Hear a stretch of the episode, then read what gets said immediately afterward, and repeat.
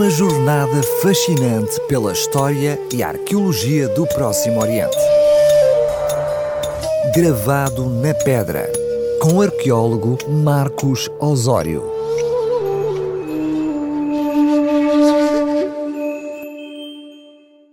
Saudações ao estimado ouvinte da RCS que nos acompanha semanalmente para ouvir novidades da arqueologia do Próximo Oriente.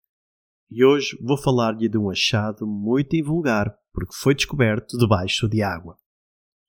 Uma seca severa que assolou Israel entre 1985 e 1986 provocou uma redução da cota máxima do Mar da Galileia e grande parte das suas margens, normalmente cobertas de água, ficaram expostas.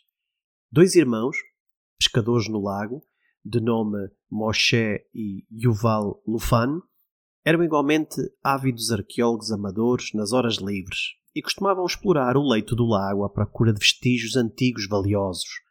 E numa área ao sul da sua aldeia, o kibbutz Ginossar, a aldeia de Genezaré referida na Bíblia, na costa oeste do mar da Galileia, onde um trator preso na lama tinha revolvido algumas moedas de bronze antigas, encontraram também alguns pregos de ferro antigos e pouco depois viram o contorno oval de uma estrutura de madeira muito estranha, inteiramente enterrada na lama. Eles viviam empenhados em descobrir um grande achado arqueológico no lago onde gerações de familiares seus haviam pescado, e sempre acalentaram a esperança de um dia descobrir um barco no mar da Galileia, também chamado em hebraico de Mar Kinneret, com uma extensão de 13 por 7 quilómetros. Como em Israel é obrigatório chamar a entidade do património arqueológico sempre que alguém descobre um achado antigo, os irmãos relataram a sua descoberta às autoridades, que enviaram imediatamente uma equipa de arqueólogos ao local para investigar a ocorrência. Os técnicos perceberam logo que eram os restos de um barco de pesca de grande importância histórica, e então foi organizada uma escavação arqueológica de emergência antes das águas voltarem a subir, conduzida pela Autoridade das Antiguidades de Israel com a ajuda de muitos voluntários do kibbutz Ginossar. Mal se soube destas escavações no lago, espalharam-se rumores entre a população que o barco estava cheio de ouro e a escavação passou a ter de ser vigiada por seguranças de dia e de noite. A madeira antiga do barco estava extremamente frágil e corria o risco de desfazer-se, mal fosse tocada e exposta à atmosfera. Por isso, realizou-se uma cuidadosa escavação da estrutura metida na lama sem a danificar, durante 12 dias seguidos. Foi um processo difícil e moroso, mas que permitiu colocar o antigo barco completamente à vista. O barco media então 9 metros de comprimento, por 2 metros e meio de largura e mais de 1 metro de altura. Nunca uma embarcação israelita antiga tinha sido encontrada num estado tão completo. A técnica construtiva e a morfologia da construção estavam em conformidade com outros barcos do Oriente Mediterrâneo que navegavam durante o período da Antiguidade Clássica. A embarcação foi construída com tábuas de madeira unidas por juntas e pregos de dez tipos diferentes de madeira, sugerindo o quê? Que havia escassez de madeira ou que o barco era feito de madeira reciclada e que já tinha sofrido frequentes reparações, o que mostra que o barco foi utilizado durante décadas, talvez quase um século. Quando os seus proprietários perceberam que o barco não tinha mais conserto, removeram as partes úteis de madeira, nomeadamente o mastro, o convés, e empurraram o casco para o lago, onde acabou por se afundar com o tempo. Lá ficou rapidamente coberto de lama até hoje, o que impediu a sua decomposição bacteriana.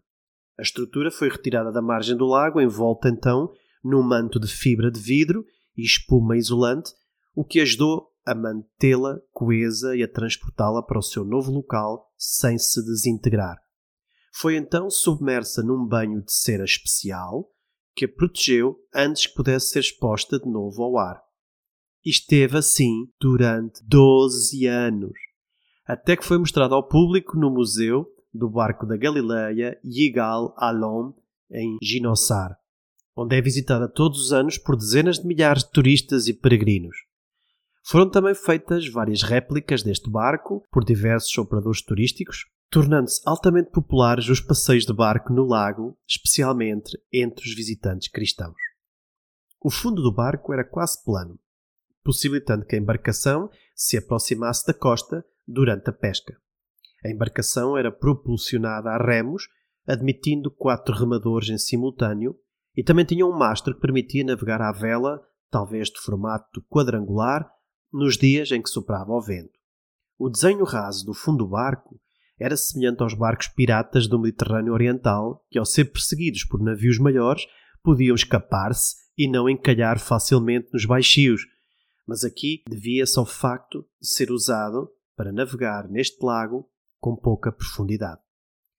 O barco foi vedado completamente com breu ou betume, uma substância densa e viscosa, tradicionalmente usada para calafetar barcos, obtida a partir de alcatrão que existia em estado natural, em grande quantidade, no Mar Morto, a fonte mais próxima deste tipo de matéria a 120 km para sul. Este recurso era já bem conhecido dos gregos e dos romanos. Por isso, para os romanos, o nome oficial do Mar Morto era, vejam só, Palos Asphaltites. Esta embarcação pode ter funcionado como uma balsa, mas as suas medidas também se adequam àquelas usadas por pescadores que utilizavam redes de cerco ou de arrastão lançadas ao mar técnica de pesca descrita nos Evangelhos.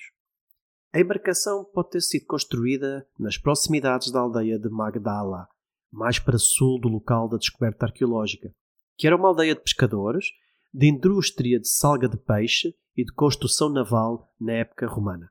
Provavelmente terá sido mandada fazer pelos membros de uma família judia que viveria em algum dos assentamentos existentes nas margens do lago. O estado incompleto e degradado do barco não diminui o seu valor como relíquia histórica. Até aqui, somente as referências dos autores clássicos de alguns desenhos em mosaicos tinham fornecido informações aos arqueólogos sobre este tipo de embarcações de pesca e carga da Galileia. Entre elas, destaca-se o mosaico descoberto na década de 70 num edifício do século I depois de Cristo, na própria aldeia de Magdala, agora exibida em Cafarnaum, que retrata com celas a duas cores, um barco com um mastro para velejar, com quatro remos e um quinto remo na popa para leme do timoneiro. Com base nas análises por radiocarbono, o barco foi datado em torno do ano 40 depois de Cristo, o que coincide com os paralelos da cerâmica que estava no interior do barco, nomeadamente uma panela, uma lucerna ou lamparina de barro, pregos, bem como pelas técnicas de construção do casco. A descoberta de um barco desta cronologia no Mar da Galileia abalou, naquela altura, todo o mundo arqueológico e religioso do Próximo Oriente. Sendo um achado historicamente importante para os judeus, como um exemplo do tipo de barco usado pelos seus ancestrais na pesca e transporte de mercadorias, mas a descoberta do barco foi sobretudo importante para os cristãos, porque este seria o tipo de barco usado por Jesus e pelos seus discípulos, vários dos quais eram pescadores. Grande parte do ministério de Jesus foi despendido nas margens deste lago, em contacto com aldeões e pescadores. Há mesmo cerca de 50 menções nos Evangelhos a barcos no mar da Galileia, e este achado era a evidência mais visível dessas embarcações. Contudo, temos de ter consciência que, para além da cronologia, não há qualquer outro indício arqueológico conectando este barco aos discípulos de Jesus, Nunca obteremos provas de que Jesus tenha posto os olhos neste barco, mas ele terá visto muitos barcos parecidos a este a pescar no lago no seu tempo. Se gostou desta fresca crónica da arqueologia marítima, pode sempre voltar a ouvi-la.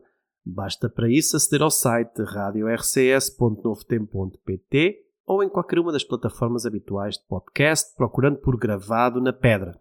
Hoje falamos de achados arqueológicos resgatados debaixo das águas e na próxima crónica abordaremos uma misteriosa inscrição salva da destruição provocada por um terremoto, onde o passado não se apaga, mas permanece gravado na pedra. Uma jornada fascinante pela história e arqueologia do Próximo Oriente. Gravado na pedra, com o arqueólogo Marcos Osório.